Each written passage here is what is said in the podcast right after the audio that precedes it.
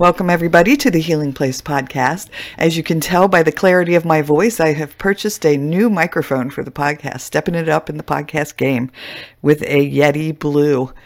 Uh, very excited by that. So there'll be more clarity for these wonderful conversations that I have with healers from across the globe. And uh, today's episode is one of the pandemic self care Facebook Live conversations I've had uh, early on when the pandemic first hit back in March and April.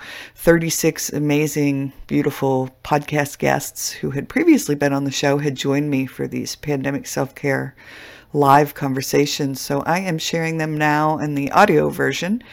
All right. Until next time, remember be gentle with yourself. Hi, everybody.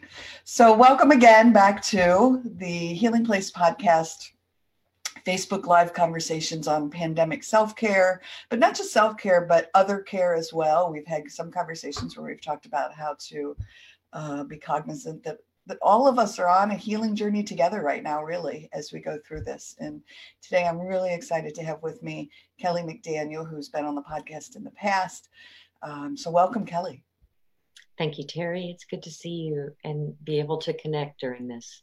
Yes, for sure. I just I feel so grateful for the wonderful response I've received from my podcast guests. So yes, thank you so much for being willing to come on. And we mm-hmm. talked a little little bit before I hit go live.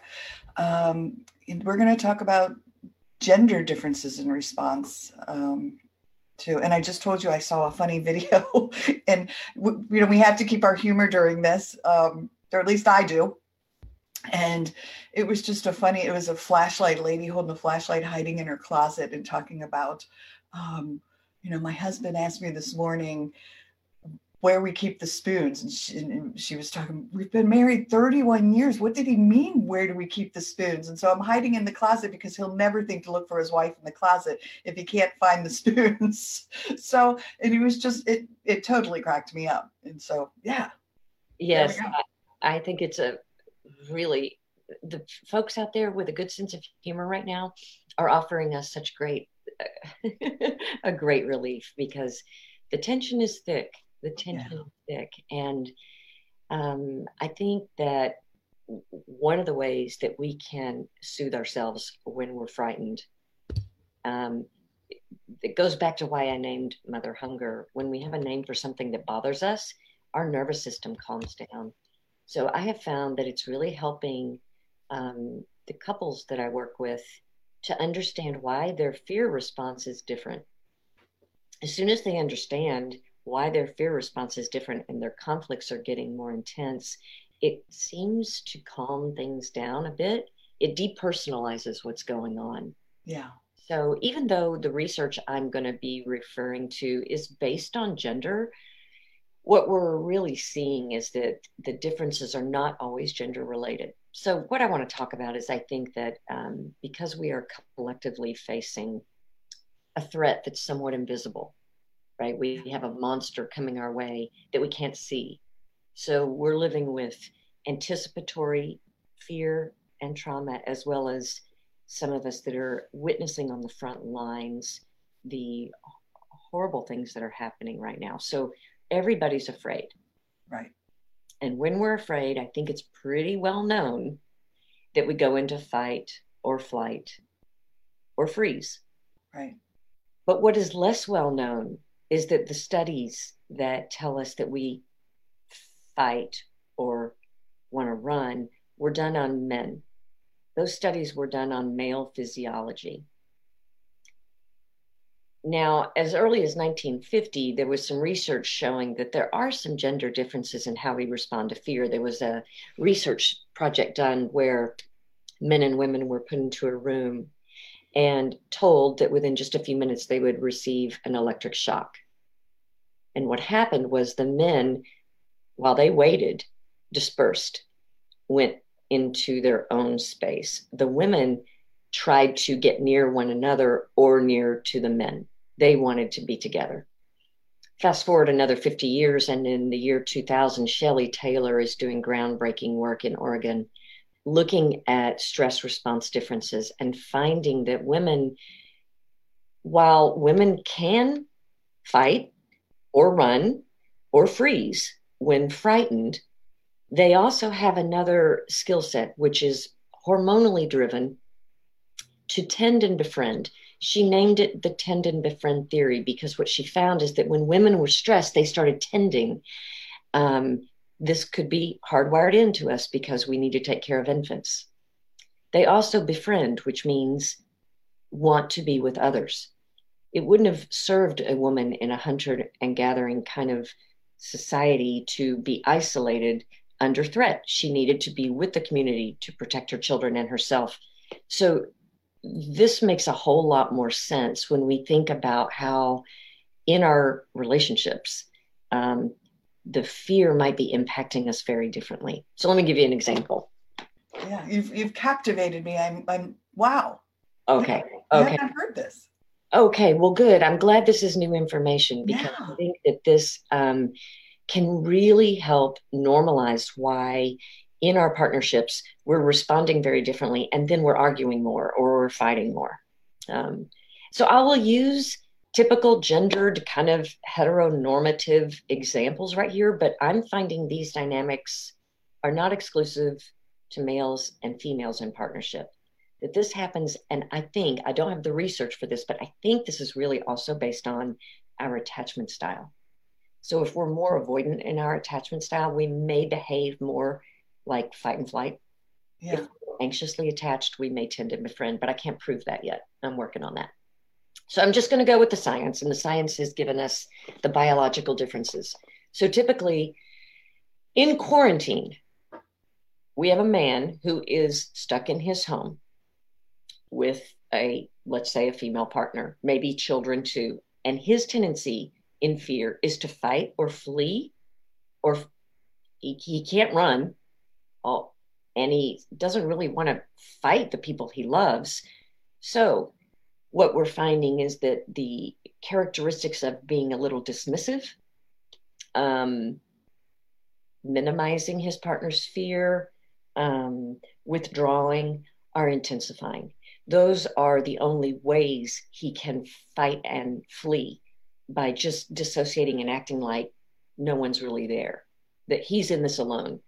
Um, that unfortunately can intensify a woman's fear because she wants to befriend. She wants to get close to him. He's trying to flee. These two things don't go well together right. biologically.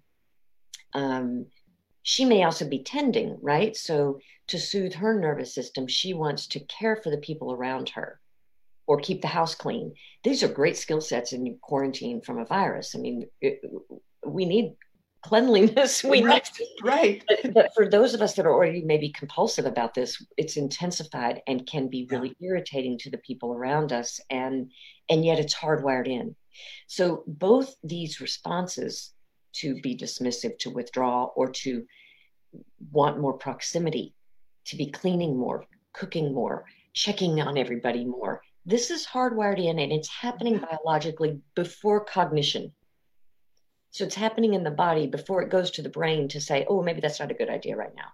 Maybe these people need me to just calm down. Right, right. So the more I can kind of normalize this for the folks I'm working with, it helps them realize the threat is not your partner. The threat's coming from outside.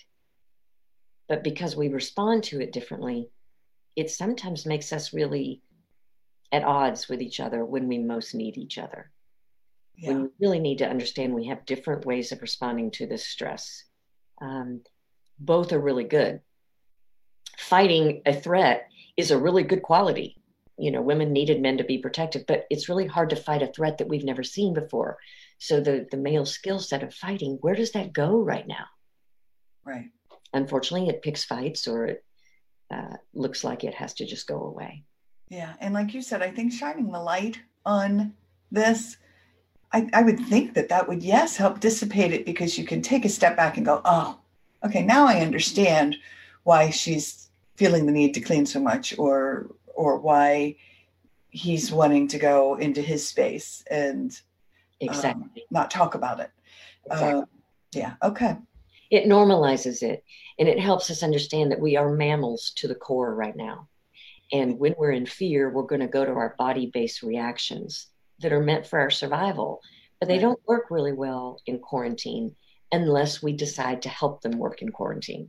Right. When we're and so that's where all of these self-care strategies and these coping skills and these grounding grounding strategies come into play because if we can keep ourselves in a place of calm and normality, I guess, um, then we aren't responding in that fight, flight, freeze response. Yes, and I think sometimes it's unrealistic to think we won't respond in them. So, what I have found that's even another helpful tool is to help people reframe these behaviors in a positive way. Rather than see them as damaging right now, let's look at how they're working for us. Let's appreciate the fact that our partner is cleaning. Let's appreciate the fact that our partner is worried about do we have enough food in the pantry? Let's look at that as an asset rather than a problem or an irritant. Let's really appreciate our partner's hardwiring during stress. Let's appreciate that our partner might need to withdraw. That's how our partner's conserving energy in case we need it, and we might. So, if we can see each other as responding in a way that is the only way we have right now, and appreciate it rather than find it annoying, that can really help a couple. Yeah. I love that. And I yeah, and, and to look at it right as as a um a positive. Yes. Yeah. To frame that for children, like couples that have children living with them are under such incredible pressure oh, right now. Yeah. So if a couple can kind of monitor monitors the wrong word can kind of model how they appreciate each other, even when we're not acting our best for the kids, it helps calm the kids down. Yeah. Yeah, for sure. I had that conversation this morning. I said, we have a 13 year old who's always been independently studious and she's two weeks ahead on her packet. And we really just don't have to do much. I, I went into her room last night and said, do you need help with anything? Do you, or, or do you have like a project to do that you might need help with? And she's like, no, I'm good. I got it all. and so I thought, wow, this is so easy. I feel so blessed because what a blessing. But I know, you know, seeing posts from friends and family out there that some really are struggling because um, they're trying to work from home. And especially if they have toddlers or little ones. And that's, that's a tough, that's a tough um, situation to balance it's a really tough situation to balance because for mothers particularly with children around of almost any age the tending and befriending instinct is going to magnify uh, 10 more times because not only does she want to tend and befriend with her partner but she's in protective mother bear mode with her children. Right. While that's coming from a good place kids might experience it as we're really in danger because mom is really amped up um, that's normal for mom. So mothers have to work overtime right now to try to calm the female nervous system, to try to remind ourselves to breathe. We're going to automatically hold our breath. We're going to automatically puff up and become a mama bear. That's normal, but it can scare the people around us when the people around us are already scared. So it's a real double bind where our biology has us acting one way, and yet the people around us need us to stay calm. Right. Yeah, very great point. And that I it just hadn't come up yet is that um, you know kids certainly pick up on our our behaviors, but also on our energy and what what we're putting out. And if we we do have this fear resonating, um, they're picking up on that. So yeah. Sure. Yeah. yeah. And right now it's collective. You know, we're feeling that fear that's around us in the air. Yeah, for sure. We're all swimming in it. Right. So what any suggestions on on self-care or, or what people can do? Well, I do think it's helpful for a couple to have this discussion about here's what I do when I'm afraid. If you don't know what you do when you're afraid, um, it might be interesting for you to do a little reading. Read about tend and befriend. Google it. Read about fight and flight. Google it. It's a great use of your of your um, technology right now. And then look at what characteristics you're demonstrating. Talk with your partner about it. Maybe talk with your kids about it. think about which which of these strategies are useful and which are not. One of the strategies I'm finding, because I work primarily with women and so I'm helping them with their tend and befriend. Your tending instinct is really good right now. Think about what kind of items you'd like to have in your pantry. Many people have already done this. And ask your kids what they want in the pantry. Ask your partner, what would you like in the pantry? That's a good use of tending.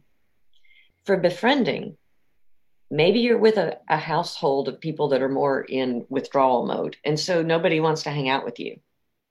Hopefully, you've got some pets. Stay right. near your pets. That's really helpful. Call your girlfriends, FaceTime your girlfriends.